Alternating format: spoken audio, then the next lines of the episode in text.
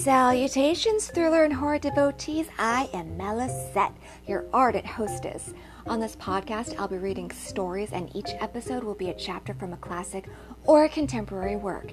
Sometimes I'll have special previews, science fiction, horror, thrillers. Uh, yeah, those are my specialties. When one book is complete, we will move on to another. It will be a pleasure if you accompany me through tales from the timeless past or maybe the dystopian future. Either way, let the ceremony commence.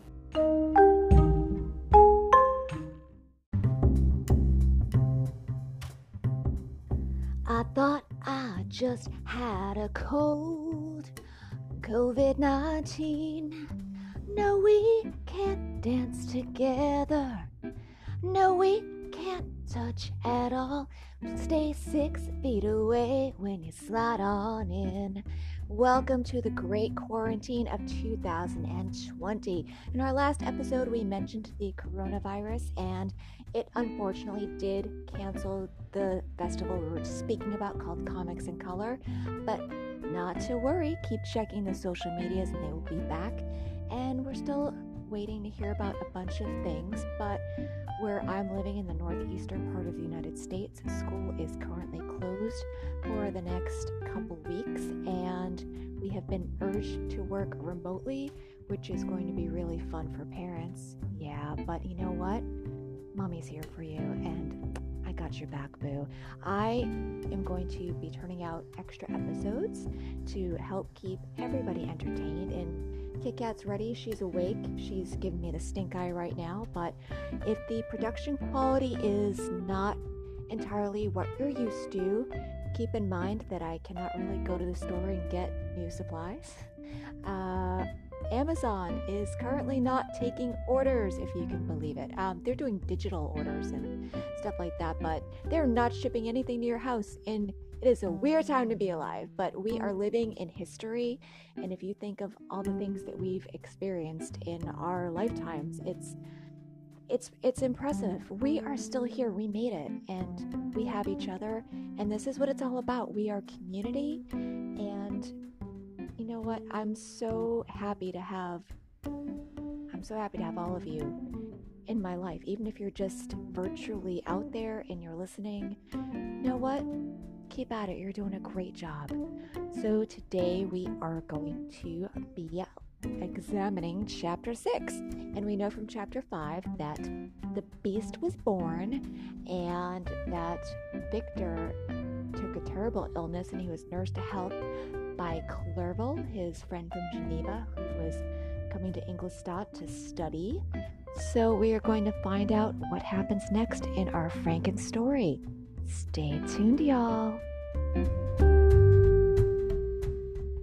My daddy's podcast is called Hyphenation. It's the world's greatest podcast. Barack Obama. On Hyphenation, my daddy talks about all kinds of cool things. And sometimes I'm on the podcast too. Sometimes he has his friend Marcus on. Sometimes he stays up really late and he's tired the next day. But it's worth it. But I love this podcast and I love his podcast. So I really want you to listen to Hyphenation so Daddy doesn't get sad. He really doesn't get sad though because he has me. All right, please listen to Hyphenation. Thanks y'all. I love the podcast, so please, please, please try to join. But if you know him. Perfect. Thank you. Can we hear it now? Clerval then put the following letter into my hands. It was from my own Elizabeth. My dearest cousin, you've been ill, very ill, and even the constant letters of dear, kind Henry are not sufficient to reassure me on your account. You are forbidden to write, to hold a pen, yet one word from you, dear Victor, is necessary to calm our apprehensions. For a long time, I have thought that each post would bring this line, and my persuasions have restrained my uncle from undertaking a journey to Ingolstadt. I have prevented his encountering the inconveniences and perhaps dangers of so long a journey. Yet how often have I regretted not being able to perform it myself. I figured to myself that the task of attending on your sickbed has devolved on some mercenary old nurse who could never guess your wishes nor minister to them with the care and affection of your poor cousin. Yet that is over now. Clerval writes that indeed you are getting better. I eagerly hope that you will confirm this intelligence soon in your own handwriting. Get well and return to us. You will find a happy, cheerful home and friends who love you dearly. Your father's health is vigorous and he asks but to see you, but to be assured that you are well, and not a care will ever cloud his benevolent countenance. How pleased you would be to remark the improvement of our Ernest. He is now sixteen and full of activity and spirit. He is desirous and tr- a true Swiss, and to enter into foreign service, but we cannot part with him at least until his elder brother return to us. My uncle is not pleased with the idea of a military career in a distant country, but Ernest had your powers of application. He looks upon study as an odious fetter. His time is spent in the open air, climbing the hills, or rowing on the lake. I fear that he will become an idler unless we yield the point and permit him to enter on the profession which he has selected. Little alteration, except the growth of our own dear children, has taken place since you left. The blue lake and snow clad mountains, they never change.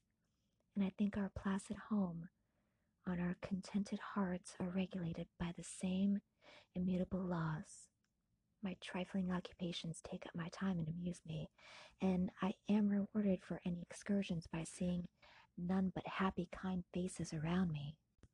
Since you left us, but one change has taken place in our little household. Do you remember on what occasions Justine Moritz entered our family? Probably you do not.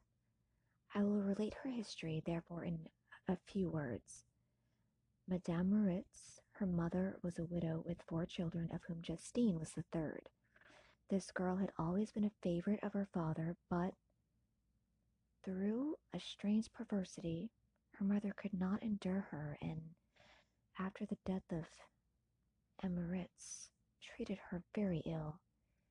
My aunt observed this, and when Justine was twelve years of age, prevailed on her mother to allow her to live at our house.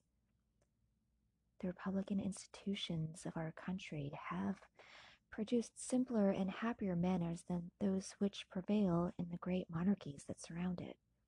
Hence, there is little distinction between the several classes of its inhabitants, and the lower orders, being neither so poor nor so despised, their manners are more refined and moral. A servant in Geneva does not mean the same thing as a servant in France or England. Justine, thus received in our family, learned the duties of a servant, a condition which, in our fortunate country, does not include the idea of ignorance and a sacrifice of the dignity of a human being. Justine, you may remember, was a great favorite of yours, and I recollect you once remarked that you were in ill humor one glance from Justine could dissipate it. For some reason, that Aristotle gives concerning the beauty of Angelica. She looked so frank hearted and happy. My aunt conceived a great attachment for her, by which she was induced to give her an education superior to that which she had first intended. This benefit was fully repaid. Justine was the most grateful little creature in the world. I do not mean that she made any professions. I never heard one pass her lips, but you could see by her eyes that she almost adored her protectress. Although her disposition was gay and, in many respects, inconsiderate, yet she paid the greatest attention to every gesture of my aunt. She thought her the model of all excellence and endeavored to imitate her phraseology and manners, so that even now she often reminds me of her. When my dearest aunt died, everyone was too much occupied in their own grief to notice poor Justine, who had attended with her illness with the most anxious affection. Poor Justine was very ill, but other trials were reserved for her. One by one, her brothers and sister died, and her mother, with the exception of her neglected daughter, was left childless. The conscience of the woman was troubled. She began to think that the deaths of her favorites were a judgment from heaven to chastise her partiality. She was a Roman Catholic, and I believe her confessor confirmed the idea which she conceived. Accordingly, a few months after your departure for Ingolstadt, Justine was called home by her repentant mother. Poor girl. Ah, she wept when she was acquitted of our house. She was much altered since the death of my aunt. Grief had given softness and a winning mildness to her manners which had before been remarkable for vivacity. Nor was her residence at her mother's house of a nature to restore her gaiety. The poor woman was very vacillating in her repentance. She sometimes begged Justine to forgive her unkindness, but much oftener accused her of having caused the deaths of her brothers and sister. Perpetual fretting at length threw Madame Moritz into a decline which at first increased her irritability, but she is now at peace forever. She died on the first approach of cold weather at the beginning of this last winter. Justine has returned to us, and I assure you, I love her tenderly. She is very clever and gentle and extremely pretty. As I mentioned before, her mien and expressions continually remind me of my dear aunt. I must say also a few words to you, my dear cousin, of little darling William. I wish you could see him. He is very tall of his age, with sweet, laughing blue eyes, dark eyelashes, and curling hair. When he smiles, his two little dimples appear on each cheek, which are rosy with health. He has already had one or two little wives, but Louisa Biron is his favorite, a pretty little girl of five years of age. Now, dear Victor, I dare say you wish to be indulged in a little gossip concerning the good people of Geneva pretty Miss Mansfield has already received the congratulatory visits of her approaching marriage with a young Englishman, John Melbourne, Esquire. Her ugly sister Manon married Mr. Duvillard in The Rich Banker last autumn. Your favorite schoolfellow, Louis Menier, has suffered misfortunes since the departure of Clerval from Geneva, but he has already recovered his spirits and is reported to be on the point of marrying a very lively, pretty French woman, Madame Trevenier. She's a widow and much older than Manoir, but she's very much admired and a favorite with everybody. I've written myself into better spirits, dear cousin, but my anxiety returns upon me as I conclude. Write, dearest Victor. One line, one word will be a blessing to us. Ten thousand thanks to Henry for his kindness, his affection, and his many letters. We are sincerely grateful. Adieu, my cousin. Take care of yourself, and I entreat you, write.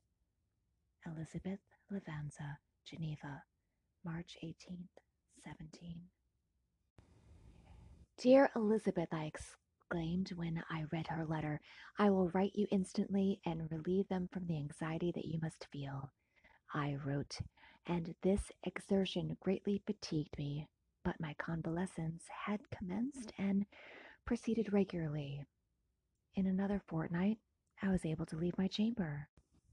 One of my first duties on my recovery was to introduce Clerval to the several professors of my university. In doing this, I underwent a kind of rough usage, ill befitting the wounds that my mind had sustained. Ever since the fatal night, the end of my labors and the beginning of my misfortunes, I had conceived a violent antipathy even to the nature of natural philosophy. When I was otherwise quiet, when I was otherwise quite restored to health, the sight of a chemical instrument would renew all the agony of my nervous symptoms. Henry saw this and had removed all my apparatus from my symptoms. Henry saw this and had removed all my apparatus from my view. He'd also changed my apartment, for he perceived that I had acquired a dislike for the room which had previously been my laboratory. But these cares of Clerval were made of no avail when I visited the professors. M. Waldman inflicted torture when he praised with kindness and warmth the astonishing progress I made in the sciences. He soon perceived that I disliked the subject, but not guessing the real cause, he attributed my feelings to modesty and changed the subject from my improvement to the science itself with a desire, as I evidently saw, of drawing me out. What could I do? He meant to please and tormented me.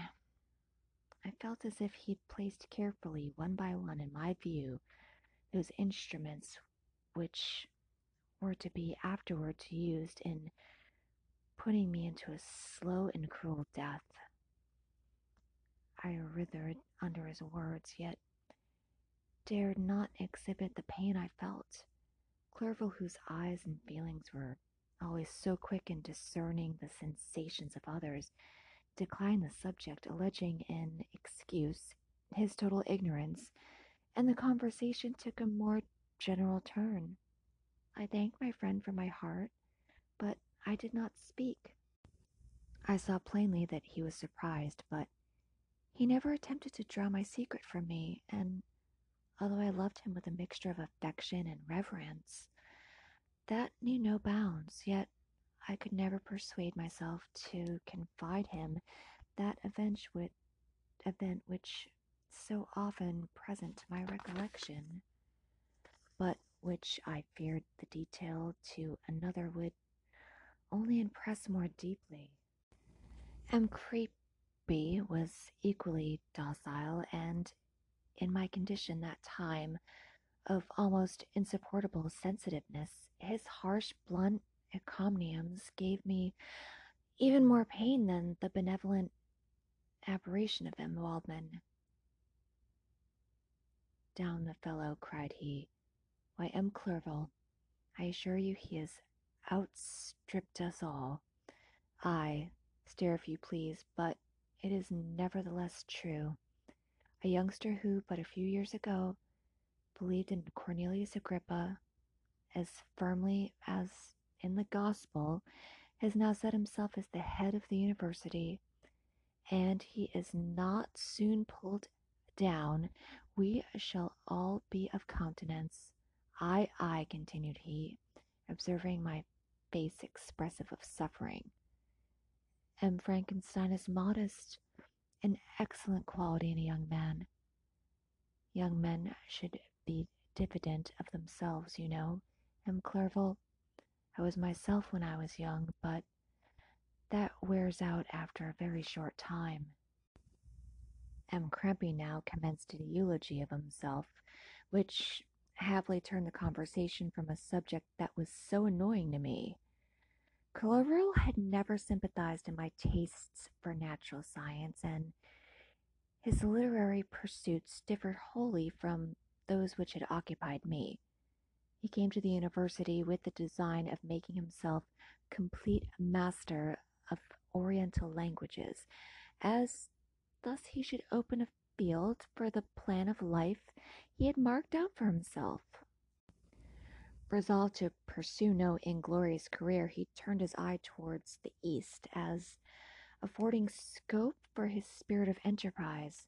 The Persian, Arabic, and Sanskrit languages engaged his attention, and I was easily induced to enter on the same studies. Idleness had never been so irksome to me, and now that I wished to fly from reflection and hated my former studies, I felt great relief in being a fellow pupil with my friend and found not only instruction but consolation in the words of the Orientalists.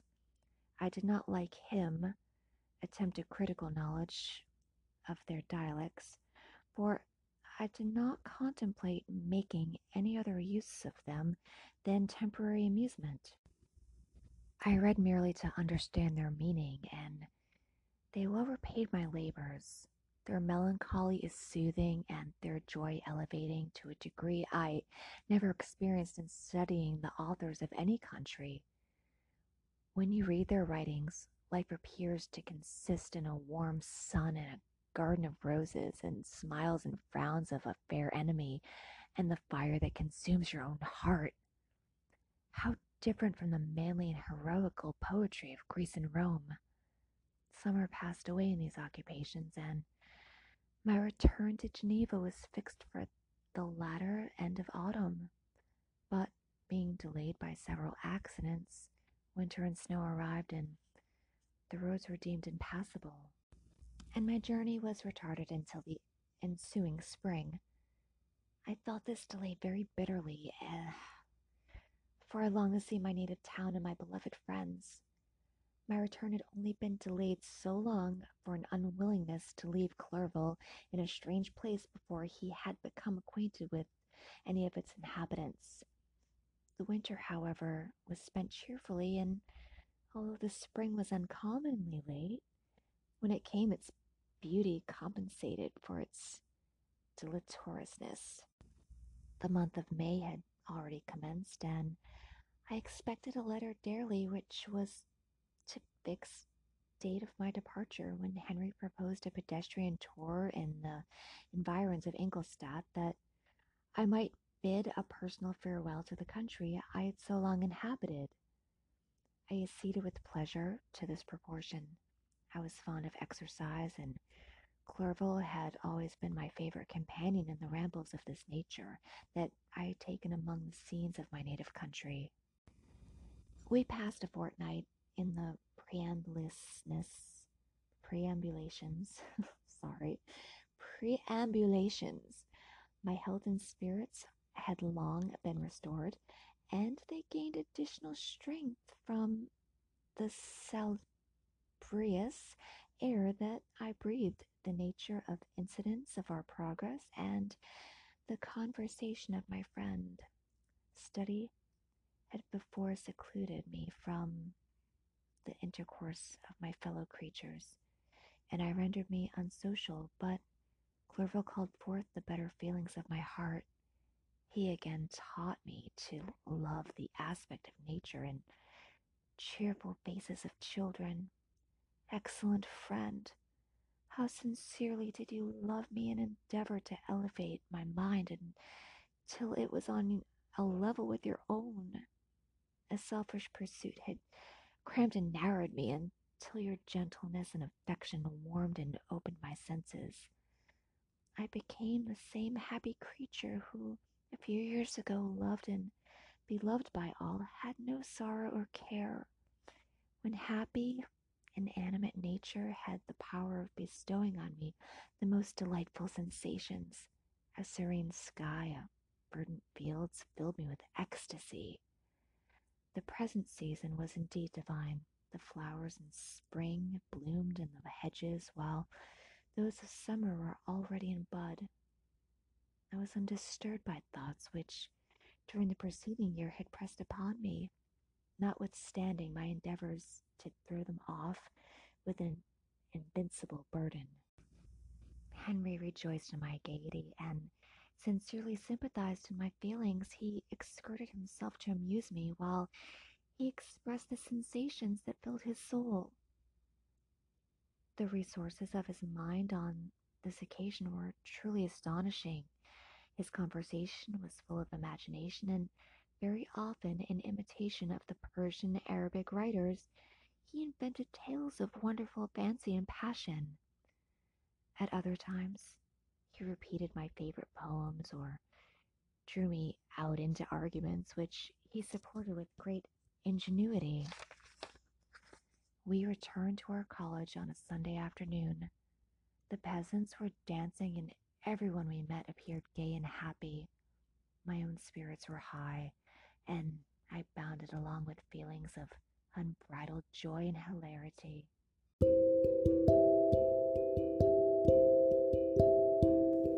In this episode, we saw a full spiritual and mental recovery of Victor, who is once again right into Elizabeth. Bump chicka wah wah. We also saw him studying some new things with his buddy Clerval, who was going to university with him, and they really cheered each other up and made the university a welcoming environment for both of them, and their friendship really helped pull each of them along. So it's nice that we see that in the story. And who knows what next week will bring for all of us in the book and in life. As I mentioned, maybe I didn't, I cannot remember my introduction, but there will be extra episodes. I will be trying to turn these out more quickly for anyone that's bored or just needs comfort or anything. And you know what? It's doing a lot for me too. And that's why I want to give it to you guys. It's helping me because I too am in the house and I'm even going to be working from home at my day job. So there's a lot of things going on and you know what? As I mentioned before, this is this is what it's all about. It's about support and we cannot get through this alone. So please don't be a stranger. Feel free to message me. Feel free to comment. You can go on Anchor and leave me voice messages if you want. I'm on all the social medias at Melysette. And you can go to afrightfulfret.net. There's plenty of links on there too for more information. And I genuinely hope that you enjoy this episode and cannot wait to deliver another. And there should be some guest readers coming soon. I hope that you all have a wonderful rest of your day, night, or whatever moment in space and time you happen to be enduring. Auf Wiedersehen.